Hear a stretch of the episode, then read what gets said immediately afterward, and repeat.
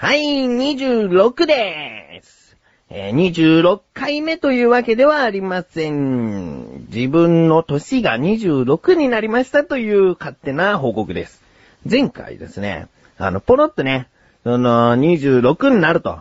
前回の配信分で25歳の菊池は最後だと。そういう話をしましたね。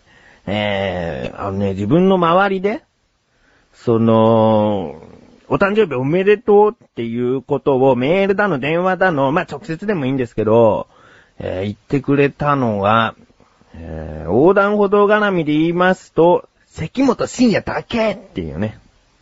ねえ、関本深也は、いいやつですよ。嬉しかったですよ。わざわざね、電話してくれたんだよね。11時ぐらいにね、電話してくれて、あと1時間待てば12時ちょうどだったんですよ。だけど、ちょっと自分、あのー用事があって、この時間にかけちゃいました、みたいな感じで電話をくれたんですね。まだ25だけど。でもさ、まあ、早いのにおかしいんだけど、でも、なんだろうな、1日遅れとかに言われるより、たった1時間だったら、その前に言ってくれてた方が、あ、誕生日きちんと覚えてくれてたんだなって思いますよね。うん。それが一週間前に、もうお誕生日おめでとうって言ったらなんかね、適当な感じするけど、一時間前にちゃんと言ってくれるなら、覚えてたし、まあ、相当な用事が入ってたんでしょうっていうことが、あの予想されるんで、まあいいかなと。いいかなというよりも嬉しいなと思ってね。うん。それで横断歩道絡みだと、そいつだけで、なんかね、現メンバーの小高祐介と菅義樹何にも言ってくれなかったんだよね。菅義樹はまあいいや。うーん、その、突き放すわけじゃなくて、社会人になりたてだから、まあいいかなと。うん、今夢中なんだよ、仕事に。きっとね、疲れてすぐ寝ちゃう生活なんだよ。うん。小高祐介だよね。ああ。小高祐介もあれか。結婚式の準備とかしてんのかなねえ。なんかね、今回の配信分とともに更新されたお茶の味では、えーうちの嫁がという発言をポロポロしてるんですけれども、まだ結婚してないでしょ？うん、別に、別になんだろうな、訂正するところじゃないけど、これから結婚式があるんですね。うん、またその結婚式について聞く師匠はある絡み方をしますね、結婚式で。うん、結婚式で？うーん、まあいや、それは、日にちが近くなってからこう、お話ししたいなと思います。そしてね、メールが一通、届いてるんですね。本当に、本当に嬉しいですね。ラジオネーム、ようすけ。ありがとうございます。本文、翔さん、誕生日おめでとうございます。ありがとうございます。ますますのご活躍期待しています。星マーク。はい。話は変わりますが、長寿番組に携わるのって大変なんですよね。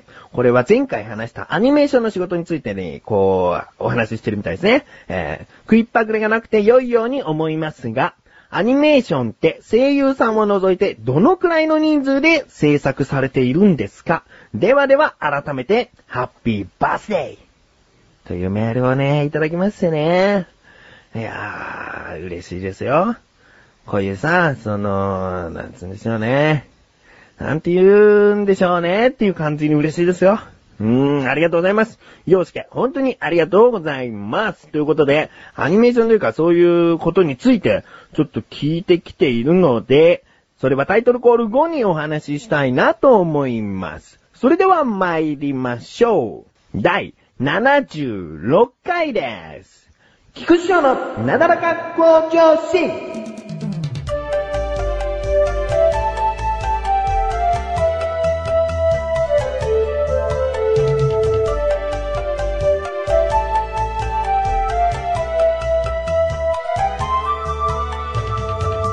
はい、ということで、えー改めて、洋介からのメール。えー長寿番組に携わるのって大変なんですねっていう、思ってくれましたね。ありがとうございます。食いっぱくれがなくて良いように思いますが。まあね、その、原画を描いている人、動画を描いている人、絵を描く人だったり、色を塗る人だったり、えー撮影をする人だったり、そういう仕事の中で、個人でやっている人だったら、それは、なんかいいみたいですね。食いっぱくれがなくてっていうのはまさに、そういうことで、いいみたいなんですけれども、自分みたいに会社に入ってしまうと、そのアニメーションが担当じゃなくなっても別のアニメーションがあるだろうっていう感じもするし、まあ言っちゃえば、給料制なんで、えー、まあ自分としては、その食いっぱぐれがなくてっていう感覚はなかったですね。うん。そして、アニメーションさんって声優を除いてどのぐらいの人数で制作されているんですか？ということですね。うん、確かに声優さんを入れるとその話数によって全然変わってきちゃいますからね。なので、声優さんを除くと、そうですね。80人とかいっちゃうと思いますよ。うん。それぐらいの人数で作ってます。それは、もうアニメーションによっては全然違いますから、うーん、自分がやっていた番組は、それぐらいの人数でやってました。うんうん。まあね、そういうことでね、アニメーション制作、制作進行をやっている方、特に制作進行をやっている方、自分は心から応援したいですね。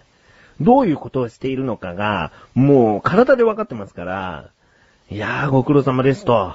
これをね、もし、その iPod であの、そのポータブルネットワークプレイヤーに入れて、で、車運転している時とか、ちょっとした移動の時に、こう、夜中ね、もう真夜中、何にもすることなくて今聞いている人がドンピシャにいたなら、頑張ってください。はぁ、このお茶いい味出してますね。そうですね、渋さ、甘さ、苦さ、絶妙なバランスですね。この味、私たちの番組で出せませんかね？出せませんよ。出しましょうよ。はい、小高のお茶の味、ぜひお聞きください。いい味出したい。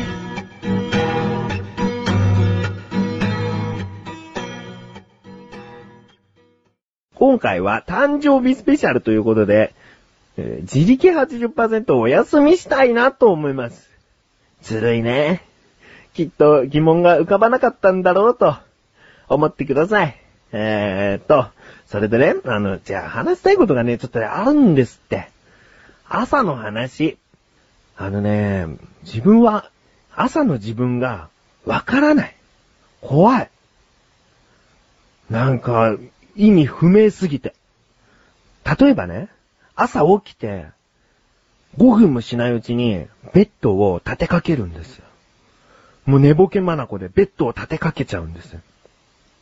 意味はありますよ。そのなんか、あの、ちょっと湿気が多かったりすると、その、溜まっちゃうから、ベッドを立てかけて、あの、風通しを良くしとく。そういう意味って分かってて、ベッドを立てるんですけども、なんでその起きて5分もしないうちにその行動に至ったのか、自分の脳がよくわからない。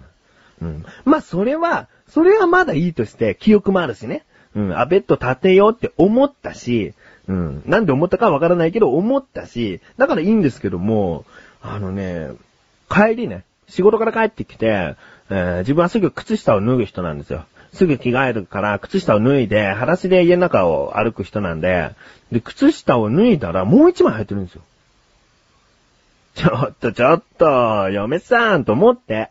で、その靴下をもう一枚脱いだら、片方もね、もう片方も、靴下をもう一枚履いてるんですよ。おかしいなと思って、ちょっと、嫁さんと。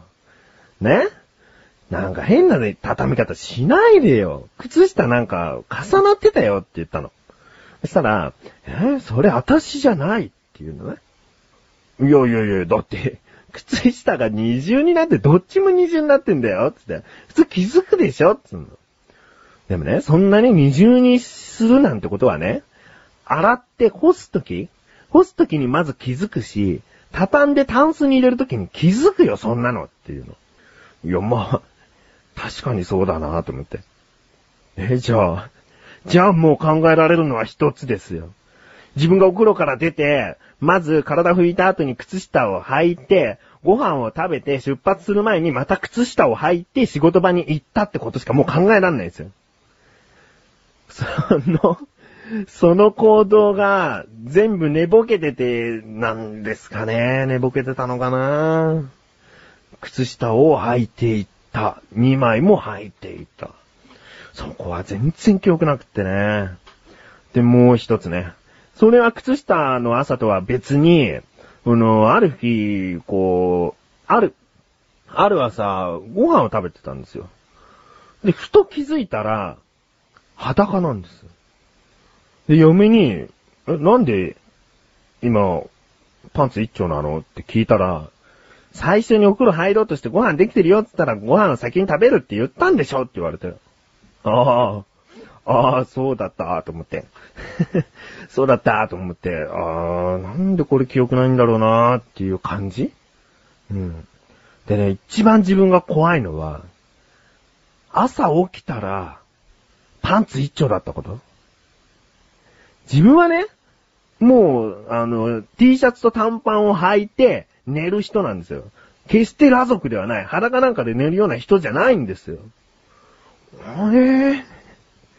なんで裸なの？と思って。でね、暑くて、で、寝ぼけながら寝ているうちに服を脱いじゃう。まあ、過去そんなに脱いだ記憶はないけど、そういうことかなと思って。で、まあそうなんだろうなと思ってたら朝嫁が、なんか、そこの台所の近くで、なんか立ち上がって脱いでたでしょ？え？起き上がったの？俺？と思って。起き上がって脱いだんだ？と思って。え？ー、なんで記憶ないの？って思ってさ、で、それが朝起きる時間だったらいいけど、朝起きたら裸だったってことは夜中にね、まあ、もしくは本当に早朝朝方に、スクッと立ち上がって起きて、わざわざ寝室から台所に行って服を脱いで、で、またベッドに戻ったと。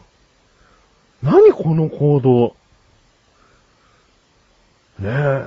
決してね、そんなことをね、面白半分嫁さんが、あの、嘘をついてるってことはないんです。うん。まあ、自分がそうしてたって、真顔で言うから、そうなんだろうな。怖い、怖い。なんか朝、大変な過ちを犯してたらどうしよう、怖い。怖いなぁでも、そのことをね、ちょっとこう、改めて声に出しておくことで、朝、もう、眠気をすぐ覚まして、もう、何を自分はしているのか、もう記憶に留めたいなと思ってるわけですよ。そういう話をね、ちょっとしておきたいなと思いました。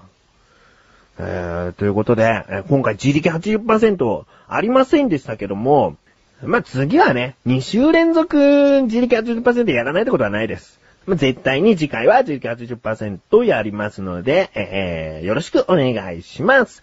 えー日常にある様々な疑問や質問の方をお待ちしております。どうしどしご投稿ください。以上、フリートークでした。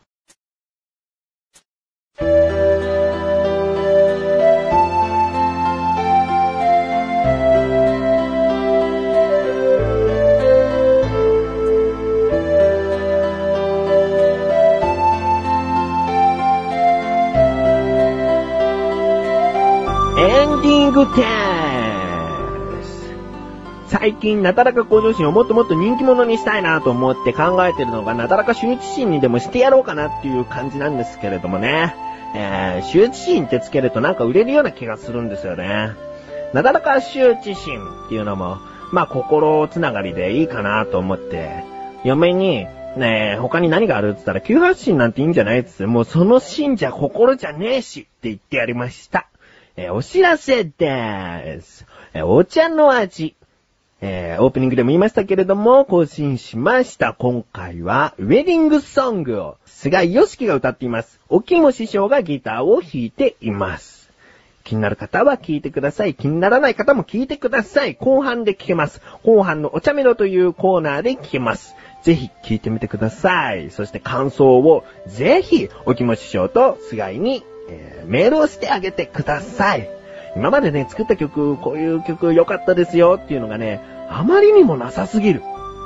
きっとね、もう、その、何日も何日もずーっと、あの、練習してきた歌ではないので、完成度としては低かったりする時もありますけれども、いい曲って思えるような曲もあると思うんですよ。そういうのに、その、ね、反応があったら、沖本師匠も頑張れるし、菅良樹ももっともっと歌頑張ると思うので、えーメールいただけたら、菊池師匠も嬉しいです。ということで、なだらか向上心は毎週水曜日更新です。それではまた次回、お相手は菊池師匠でした。お疲れ様です。